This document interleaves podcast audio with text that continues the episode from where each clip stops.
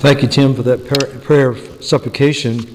And um, certainly it's good to be able to come before the Lord and, and just pour out our hearts and, and the great needs that we may have personally and our families, and then, of course, community and country and the world, as, as Tim has alluded to, and some of the great needs there.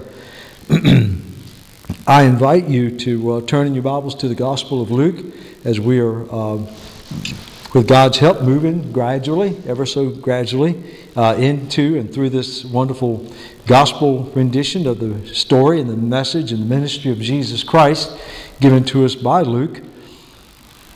And as you turn to chapter 1, and we'll be picking up somewhere thereabouts in verse 39. You know, it, fascinates me not just the, the, um, the holiday uh, representation of this season of the year, Christmas, and, and all that goes with Christmas. And it is a joyous time of year, especially for us as believers. And uh, but you know, I remember as a as a little boy, uh, I, I, got really really excited at Christmas. I always look forward to Christmas and and just a lot of anticipation, excitement, and um, and have great fond memories of Christmas there on the farm. But Christmas night was always, to me, the longest, most agonizing night of the year. It seemed like the clock went backwards. And, you know, I know a lot of it was the excitement and the anticipation of getting up and going down with my many brothers and sisters and uh, enjoying what uh, was there for us. But, you know, actually, the longest night of the year occurs right around Christmas. So as I look back scientifically, actually, it was a long night. In fact, the longest night of this year in North Carolina is getting ready to happen uh, on Friday, the 21st, beginning at 5:22 p.m. We'll be beginning the winter solstice. And so that will be the longest night, the darkest night of the year. And of course, shortly thereafter is Christmas. I know some of you are thinking, winter solstice, last weekend, duh. the solstice is a little bit late, right? Fall snows don't count. So that can be a long night. And, and some people just don't really enjoy the winter season because of the long nights, the long periods of darkness. Well, before you start getting, you know, feeling too sorry for yourself, might I remind you that, that we have citizens in this country who have much longer nights. For instance, if, if you were a resident of the town of Barrows, the northernmost town in the state of Alaska, uh, at, at, at that point, as winter begins, when the sun sets, just consider the fact that it won't rise again for 67 days. So if you think your night is long, just remember your fellow citizens a little bit further to the north there who endure a 67 day period of darkness. I don't know how they fight depression and things like that up there. So, but speaking of that, talking about long periods of darkness. You know, as we look at the Bible, we know that there are two testaments: the Old Testament, the Old, the New Testament. And just looking textually at the Bible, as you flip from Malachi and boom over to uh, Matthew, if you know the Bible I have, it doesn't seem to be much of a deal.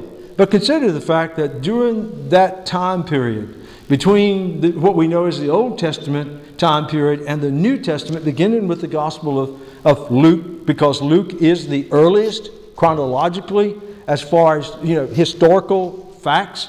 Uh, Luke picks up earlier than any of the other Gospels, so Luke would be the beginning. Well, there's a 400 year period of time between the Old Testament and the New Testament. And, and ladies and gentlemen, this in the history of the nation of Israel spiritually speaking, is one of the longest and the darkest times in the history of the nation of Israel. From the events that transpire at the end of the book of Nehemiah, historically, and, and the, the, the teachings of the prophecies of the prophet Malachi, prophetically, from that time period, there is absolute darkness. There is no revelation from heaven. There, there is no prophet speaking the word of God. Silence. What a dismal period of time. How long that must have been for those who heard the last words of the prophet Malachi that basically said, God is sending his Messiah. He is sending his Messiah. That was it. And so, as we walk into, as we open up the Gospel of Luke, it's almost as if God is shining a, a, a divine illumination, if you will. It's like God burst suddenly, shattering the darkness and breaking the silence with glorious good news. And that, that illumination begins with the devout priest known as Zacharias, who was going about his business on his time of service in the inner sanctums of the temple in preparing for prayer. And an angel of the Lord, as we saw earlier in, in Luke's gospel, suddenly appears to him and announces to him that he and his wife, who are both, they're both up in age, are, uh, and she's barren, they're going to have a baby. God breaks forth with this glorious good news. This is not an ordinary baby. This is going to be the forerunner of the Messiah. Hey, listen, if you've got a forerunner of the Messiah, doesn't that usually imply that the Messiah is coming along shortly thereafter? In this divine illumination, not only is he encountering this devout priest, Zacharias, but guess what? Elizabeth, his wife, has to be brought into the picture as well. And suddenly she's been illuminated with this great, glorious good news that suddenly she's going to be with child. And not only that, but God continues to have these episodes of divine illumination because in our last message in, in Luke's gospel, there in chapter 1, we saw where the same angel found a young virgin by the name of Mary in an insignificant town called Nazareth, and God shared forth great good news to her that she was going to bear a child, even though she was a virgin, and that that child would be the very Son of God. but God wasn't finished because there had to be a young man that was involved in the scheme as well by the name of Joseph, a very godly young man who was betrothed to Mary. And suddenly the darkness is shattered with this glorious illumination, this wonderful divine heavenly revelation that God is about to do a great work in the midst of His people, and the darkness is suddenly pulled back. Even as the pastoral, uh, as the preaching team was preaching through to Isaiah, there was a glimpse of this wonderful hope we saw in chapter 7 as they expounded upon this part of that great prophecy in, Isaiah 7:14 where God says through the prophet Isaiah to Ahaz the king therefore the Lord himself will give you a sign. Behold the virgin shall conceive and bear a son and shall call his name Emmanuel let that prophecy sink into your minds that's not the last time you'll hear that in God's wonderful divine scheme. You know, it's been exciting as we're walking through our Christian growth group studies in the Old Testament because we're seeing, we're seeing in all the, the, the episodes and all the personalities and all the generations, we're seeing God unfold a marvelous, wonderful plan to redeem mankind from sin. And we've gotten as far as the life of Joseph and his brothers and saw how God's plan and that redemptive reversal that God is working. Guess what? Listen, Christmas is not an isolated event that occurs right on December 25th, and everybody has a great time, has parties, and, and, and sings songs and gives gifts, and then it's over. Ladies and gentlemen, let me tell you something Christmas is, is one one part of an unfolding story that goes on and on. A part of that story is also the cross and the empty tomb and the resurrection of Christ. It's the, it's the day of Pentecost. It's the planting of the church. It's the mission of the church. It goes on, as I was telling my class this morning. The story continues to unfold. And what we see here in the Gospel of Luke is just one Glorious, magnificent. I guess if you were looking at the story on a storyline, the story of God's redemptive plan, you would have to admit that what we're about to look at here in Luke's Gospel, chapter 1, has to be one of the pinnacle events. My goodness, God is going to come and dwell in the, in the midst of man. A virgin's going to have a baby. God is up to some wonderful things. Well, uh, as we move further, beginning in chapter 1 and verse 39, and, and we're focusing upon Mary, naturally. I mean, the mother of the Son of God. We ought to give her due attention. And that's what Luke is doing here. And Luke, being a historian, he's very much into details. He wants to make sure he's got everything in order. He's wanting you to see all the details. He doesn't want you to miss anything about this glorious story and, and the personalities involved and how God is working. And out of this divine illumination that is given by God, we see what I call miraculous confirmations. You know, God is so good. He is the God of grace because He doesn't just tell us things, He confirms those things. Even with our own salvation, you think about it. When we put our faith and trust in Jesus Christ, it's not just a mental thing because we have the scriptures to confirm. 2 Corinthians 5:17 Therefore if any man is in Christ Jesus he or she is a brand new creature or a brand new creation. The old things have passed away, the new things have come. The Bible says you're saved, you're changed, you're transformed. Not only that, but the power of the Spirit of God is living in us, constantly telling us you're not the person you used to be. You're a brand new child of God. You are alive eternally, and the Spirit of Christ lives in you. So God is so gracious. He just doesn't tell us things, but He confirms it. And so now, as we zero in on Mary there, in, in chapter 1, verse 39, it says, Now Mary arose in those days and went into the hill country with haste to the city of Judah. We don't know which city, we just knew it was in the region of Judah. Uh, probably a journey that would take Mary about three to four days, but don't miss something that Luke tells that. Remember, remember Luke is in the details. he, does, he doesn't just say that Mary all of a sudden decided, I need to go visit my cousin Elizabeth. Haven't seen her in a long time. no, go back, go back just a few verses when Gabriel, the angel, shows up and he tells, he announces to Mary, Mary, you are highly favored by God because he's chosen you to bear forth a child that is not the ordinary child. This child is going to be the king whose reign will go forever. And in verse 34, Mary very honestly said to the angel, How can this be? Since I do not know a man. I, how, she was asking a reasonable question. She wasn't doubting, she was just saying, My mind can't, can't, can't really go there.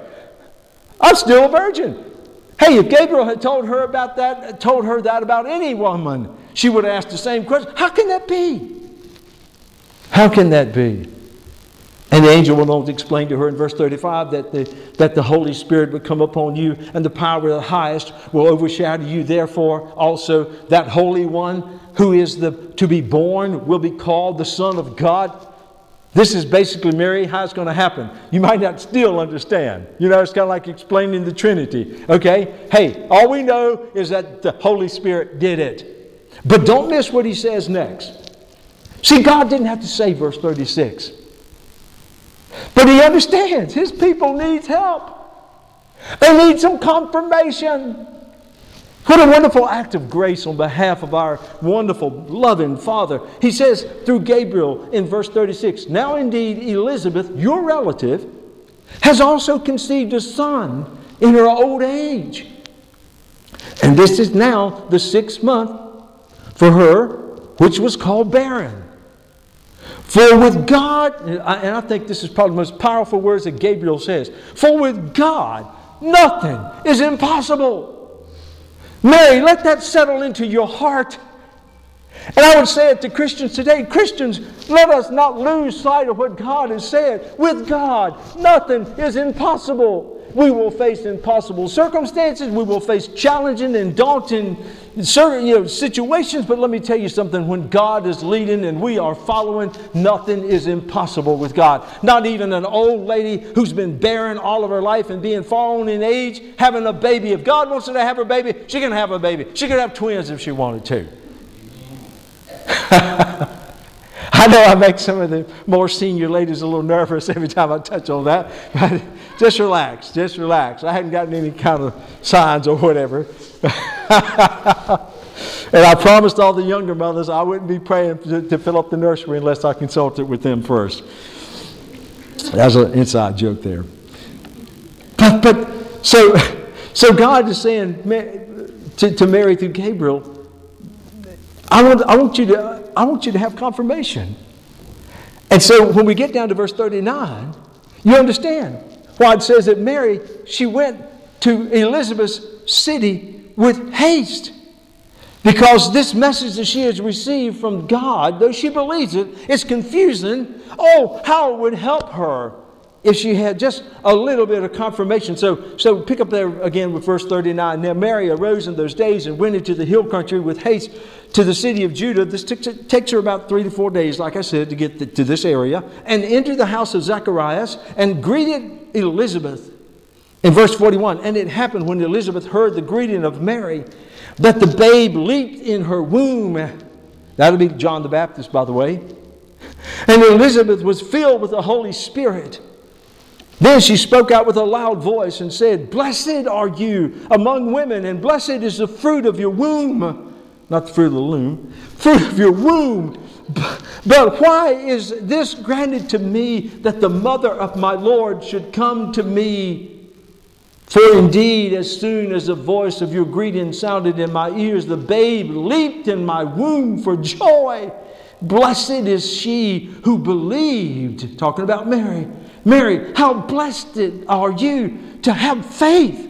What faith you have, child? That God has told you an astounding revelation and you believe it. What faith you have. God bless you. Hey, how did, how did Elizabeth know that Mary was even pregnant?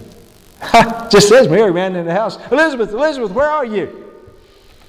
And all of a sudden, Elizabeth is telling her things she had never told Elizabeth. How did she know that she was pregnant? The wedding hadn't taken place. Oh, by the way, how, how did she happen to know that the baby that Mary was going to have was the Son of God? hey, listen. Listen, the Holy Spirit's working. We'll see that. So, so for Mary, this was a wonderful confirmation. She finds the real. Look, when she runs into the house and she sees her cousin, I'm saying cousin, relative, she sees Elizabeth, this older lady. She's never been so glad in all of her life to see Elizabeth old and pregnant. because how did she know?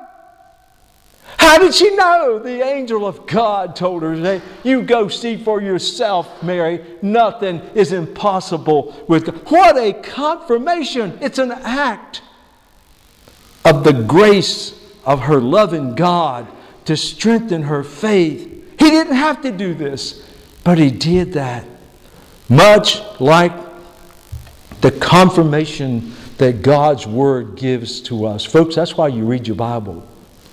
Because when you're in the Word of God and the Spirit of God is illuminating the Word of God, listen, nothing confirms to me more who I am and what I am in God and what He has done then when I read the pages of the Word of God and I see the promises of God and know that they have been fulfilled and I see the prophecies that I know will be fulfilled. And when He talks about a brand new creation in Christ, I know that's what has happened to me.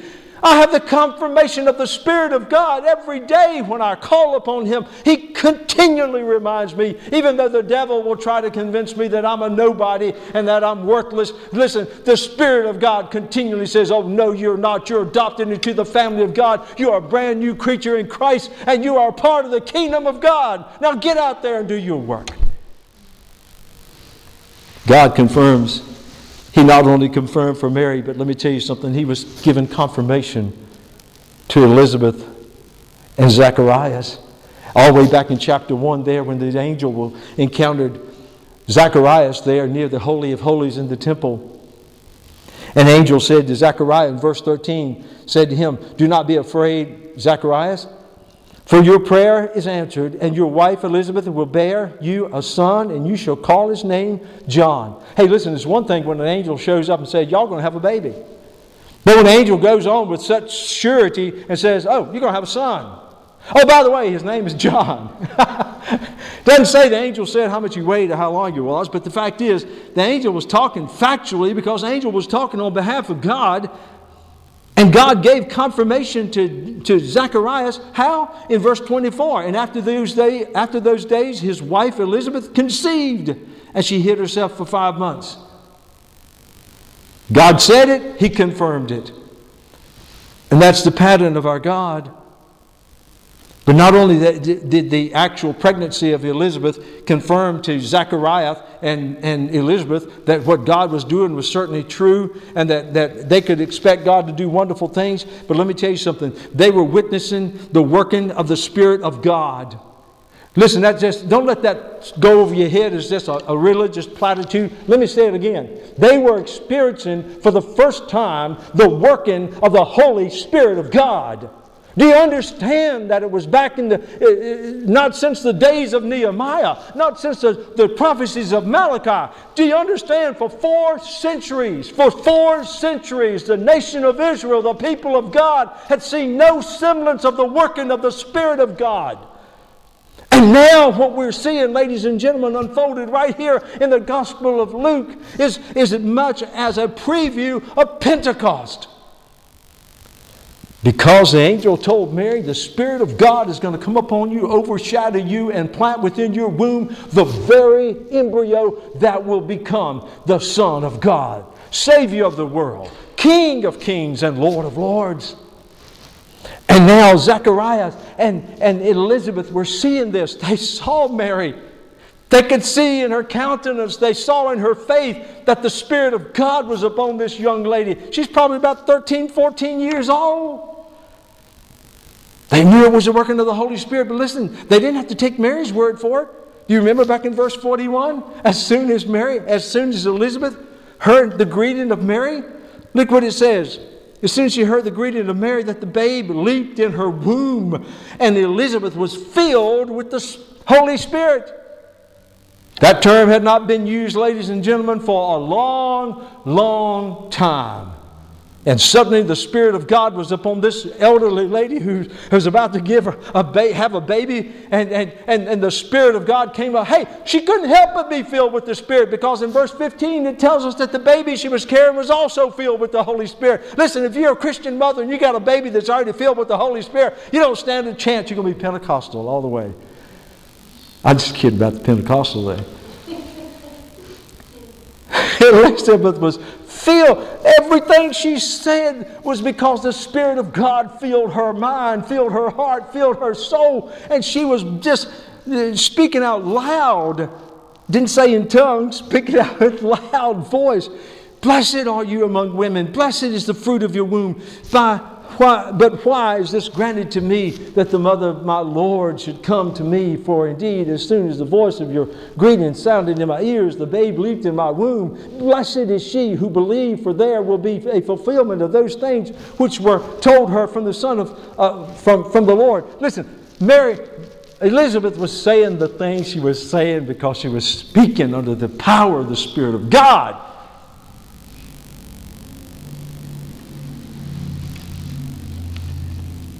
Not only is God invading the life of a young virgin by the power of His Holy Spirit, not only is He invading the life of this elderly woman who's now very far along pregnant, but He also invades old Zacharias. We'll see that in a little bit. Because Zacharias comes under the power of the Holy Spirit. Listen, God gave confirmation to Mary, God gave confirmation to Zacharias and to, to Elizabeth, but don't, don't miss this. What about Joseph? You know, let me just say a word on behalf of all of us neglected fathers. All through the process of pregnancy and everything, you know, the mother's getting these showers and all these gifts and pampering and everything. Goes to the hospital and has a baby, and everybody's oohing and ahhing over her and the baby. Where's dad? Oh, he's over there carrying a diaper pail, or, you know, he's somewhere. Now, I may be exaggerating a little bit here, but where's Joseph? The Gospels coordinate. Because God, I want you to see in Matthew, just go back to Matthew chapter 1, verse 28, because I think it's beautiful. Uh, uh, uh, Matthew chapter 1, verse 18, it tells us there, God's working in the heart of Joseph too. Guess what? The woman that he loves, the woman that he's betrothed to, the woman that he has not known physically, intimately, is now pregnant. In the Jewish culture of that time period, that's a crisis. Because according to the law in, in, in Leviticus 20:10, she could be stoned. Adultery brought with it the death penalty. Of course, under more liberal, lax, I guess you would say, um, adjudications in Deuteronomy 24, a man could write a letter of divorce. So just keep that in mind. It says now in verse 18 of chapter 1 of Matthew, now the birth of Jesus was as follows. After his mother Mary was betrothed to Joseph, before they came together, she was found with child of the Holy Spirit. Then Joseph, her husband, being a just man, don't forget that, don't lose that, just man, and not wanting to make her a public example, was, was minded to, to put her away secretly. Two things we know about Joseph. Number one, he was a just man. I believe he was a godly man. He was a righteous man, but he was a man of faith. Not only that, I believe Joseph was a man who was compassionate because he did not want to see his wife, this woman he loved, he was supposed to marry, who's now under the shame of uh, being pregnant out of wedlock. Suddenly, he's thinking, I need to do something to protect her. And he's going to let her secretly by writing a letter so that you won't be publicly embarrassed. But in verse 20, but while he thought about these things, behold, an angel of the Lord appeared to him in a dream, saying, Joseph, son of David, do not be afraid to take to you Mary, your wife, for that which is conceived in her is of the Holy Spirit. And she will bring forth a son, and you will, shall call his name Jesus, for he will save his people from their sins. Now, all this was done that it might be fulfilled, which was spoken by the Lord through the prophet, saying, Behold, a virgin shall be born, shall be with child and bear a son. Remember that Isaiah 7:14? And they shall call his name Emmanuel, which is translated God with us. And I love verse 24 because it says, Then Joseph, being aroused from sleep, did as the angel commanded and took to him his wife Joseph didn't understand. But God confirmed to him that he had it all worked out, it was under control. And his faith enabled him to take that confirmation given to him and to follow God's instructions obediently. Oh, yes, God's divine illumination prompts and generates marvelous confirmations but it doesn't stop there, ladies and gentlemen, because this wonderful divine illumination that's transpiring as Luke is unfolding the, the happenings just prior to the birth of Christ not only generate miraculous confirmations, but also glorious exaltations. Glorious exaltations. Hey, listen, this is a fact. Encountering the living God encountering the living God elicits expressions of sincere worship. You cannot encounter God and not be drawn into worshiping Him. On the other hand, if you don't encounter God by faith, how can you worship Him? And so we see, going back to the story, Mary's Magnificat verses 46 through 55. The term Magnificat comes from the Latin word, which is one of the, fir- the first word used in that passage in Mary's song of praise. Magnifies in the Latin translation, Magnificat, and historically down through the years, this portion of praise has been called Mary's Magnificat. It is a song of praise that reveals her humble spirit and her confident faith in God Dr. John MacArthur, in his commentary, said Mary is an example to all believers of faith, humility, and submission to the will of God. And we see it as she's declaring this wonderful praise song. Her exaltation of God reveals her familiarity with Scripture. Let me tell you something. This young, humble mother to be is not a gullible, unlearned Jewish girl. She knows the Scripture, she understands God's Word. And she trusts the Lord and she trusts His Word. And Mary says, My soul magnifies the Lord, and my spirit has rejoiced in God, my Savior. What does that tell you? Mary has admitted she's not a dispenser of grace. She can't save anybody. She needs saving herself. She has as much as admitted that she needs a Savior. For he has regarded the lowly state of his maidservant, the lowest of the female servants in a household. This is Mary's humble spirit coming out. For behold, henceforth all generations will call me blessed. For he who is mighty has done great things in me. She knew El Shaddai, the God who is omnipotent and invincible. And holy is his name. And his mercy is on those who fear him from generation to generation. He has shown strength with his arm. He has scattered the proud in the imagination of their hearts, and he's put down the mighty from their thrones and exalted the lowly. Mary knows the history of Israel. She knows what God has done. She has read about how God has, has put aside the Assyrian Empire, the Babylonian Empire, the Greek Empire. She understands that the God that she loves and trusts is greater than those exalted, powerful political leaders. In verse 53, He has filled the hungry with good things, and the rich He has sent away empty. We see some of the, the humbleness that was reflected in the passage that's in our responsive reading in the worship God, that humble prayer of that, that faithful servant of God, Hannah, the mother of Samuel, when she was barren and she went before God. And what a humble prayer. What a prayer of submission to God. Hannah prayed, poured her heart out to God pleading with God, trusting in God that He would give her a son. And indeed, God heard her humble prayer. Mary must have read that prayer many times. She understood the spirit of Hannah, and we see it reflected here. Mary understood the words of the prophets. She understood the words of the psalmist who exalted God because you see words of exaltation there. She understood the prophecies of Isaiah and Hosea reflected in her wonderful psalm of praise. In verse 54, he has helped his servant Israel in remembrance of his mercy as he spoke to our fathers, to Abraham, and to his seed forever. I believe Mary understood something about the covenant of Abraham. She understood that God, in working out a plan for his people, had established a promise with a man called Abraham, Father Abraham.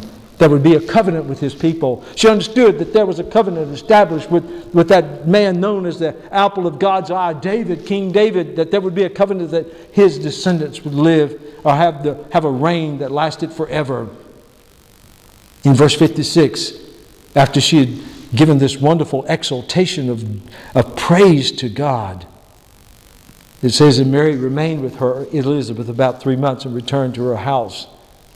Hey, listen, will it shock you to know that the Lord is still seeking out godly, humble, submissive followers who are grounded in the Scriptures, who have deep faith in the Lord, who are filled with the Spirit, who love the Lord and trust His Word, and they love God with all their heart, soul, and mind, and has great things to do in your life? Would it shock you to know that God might use you? Why should it shock you? I told you the plan is not fulfilled. It's still being worked out.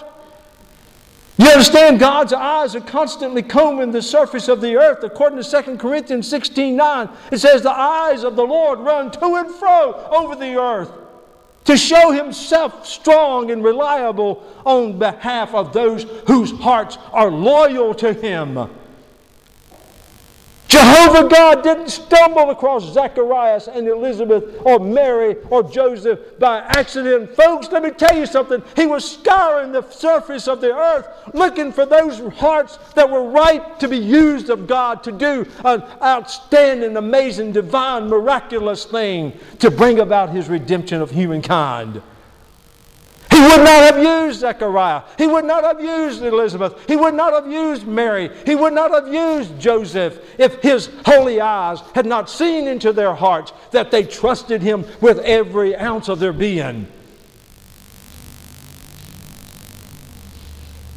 And his eyes are still combing the face of the earth. Is God looking at you? Are the divine, all powerful eyes of God focusing on you? And will you be qualified? Will He find you loyal? The plan's not done, folks. Oh, listen, we need to move along because God is not finished with Zechariah and Elizabeth. Now, verse 57. Now, Elizabeth's full time came for her to be delivered, and she brought forth a son. And I love this little episode here. This says a whole lot about withstanding peer pressure. In verse 58, when her neighbors and relatives heard how the Lord had shown great mercy to her, they rejoiced with her. In verse 59, now so it was on the eighth day that they came to circumcise the child. So here come all the circumcisers. I can imagine that would be a motley crew, but anyway, they're all showing up. Okay, time for that circumcision thing, so let's get it going. And, and so, that's not in the Bible, that's me, okay? And, and they, would, they would have called his name by the name of his father, Zacharias. Because you named the baby officially at the circumcision ceremony. And so they, they already got the birth certificate filled out. Little Zacharias Jr. Ready clip, clip, snip, snip. Okay, here we go. And his, and his mother answered and said, No! Stop right there. His name's not going to be Zacharias. It's John. and they caught, caught him off guard in verse 41. And they said, there, There's no one among your relatives who is called by this name? John? This is the Zacharias family. We can call him Zeke or Zacharias, or, but Zacharias. So they thought, oh, she's a woman. What does she know? We go to the man, go to the head. Of course, Zacharias, since his doubtful little episode in the temple, has been struck mute. Can't say a word. Kind of like I was when I had that bronchitis. Oh, man. But anyway, so he made signs to his father, verse 62, what, what he would have called him, or what he would have him called. In verse 63, and he asked for a writing tablet, and he wrote, saying, His name is John. What's the matter with you? Deaf? No. His name is John. Did you hear my wife? And you know what? That faith, that faith to withstand the pressure of their friends and family to, to go with social custom, and they were marveling. Immediately his mouth was open and his tongue was loose. Hallelujah. I, I can't imagine, you know, having laryngitis for nine days, much less nine months. Suddenly, suddenly, he can speak. In verse 65, and then fear, or reverence, if you will, came on all who dwelt around them. And all these sayings were discussed throughout all the hill country of Judea. I mean, good gracious, this elderly couple had a baby. Not only that, they both, his name was going to be John. They, they, they were insistent because God had told them, and all those who heard them kept them in their hearts. They meditated upon it. What kind of child would this be? That's a good question. As we go further in the Gospel of Luke, we're going to find out this is not an ordinary baby. Now, now mind you, he's not possessed or something. Yeah, he is possessed by the Holy Spirit. But, but John the Baptist is exceptional. They asked the right question What kind of a child is this?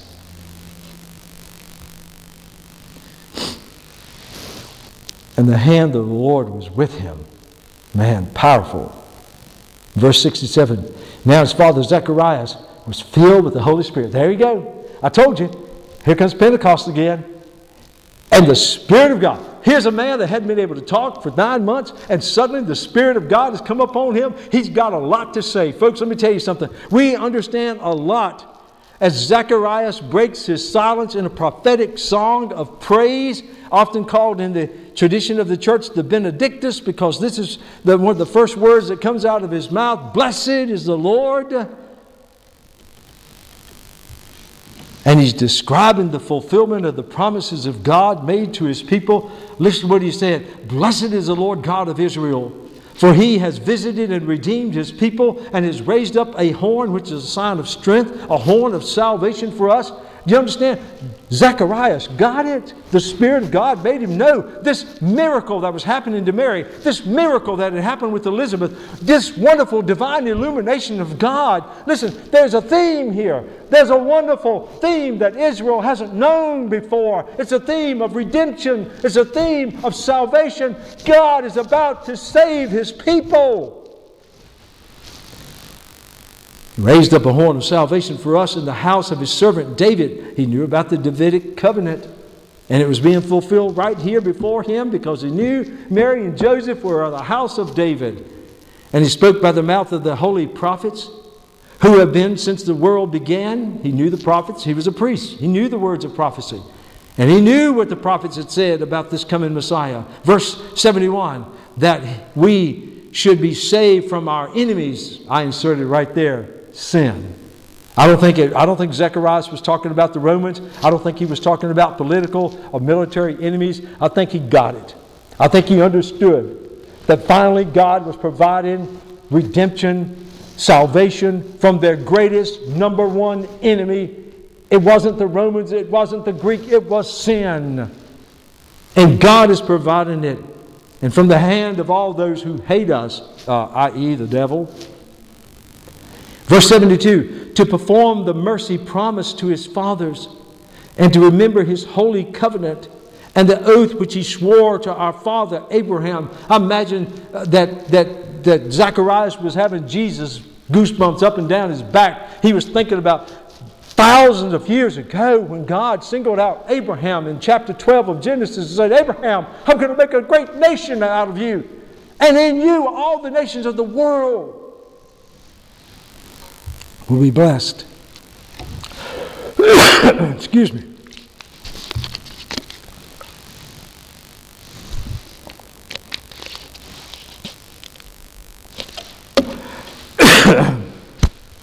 I might not be able to finish this one. Blow a gasket. Let that be a sign, a warning to young preachers. Don't get too excited in your message. But not only was Zacharias in this great declaration describing the fulfillment of the promises of God, he was declaring the redemptive work of God that was about to happen. In verse 77, to give knowledge of salvation to his people by the remission of their sins through the tender mercy of our God, which, which the day spring from on high has visited us. Look at verse 79. to give light to those who sit in darkness. Remember, we started out the message talking about this long episode of spiritual darkness. He's saying God is shining his light. This is an original with Zacharias. Our preaching team reminded us of this back in Isaiah chapter 9 when they were preaching. In verse chapter 9, verse 1 says, Nevertheless, the gloom will not be upon her who is distressed. And when at first he lightly esteemed the land of Zebulun and the land of Naphtali, and afterward more heavily oppressed her by the sea, by the way of the sea beyond the Jordan, the Galilee of the Gentiles, the people who walked in darkness have seen a great light. This was spoken 700 years before this. The people who walk in darkness have seen a great light. Those who dwell in the land of the shadow, upon them a light has shined. Now go back to verse 79. Zechariah says, To give light to those who sit in darkness and the shadow of death to guide our feet into the way of peace. Folks, Jesus said of himself in John 8 12, he says, I am the light of the world.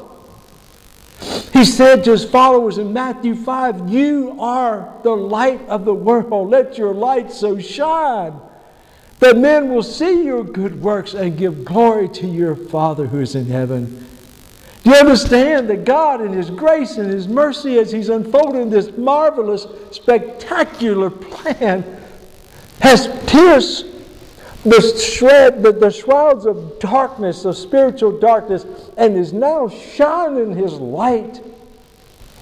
And in next Sunday's message, we'll see where the light burst forth upon the horizon in the birth of the Son of God, Jesus Christ.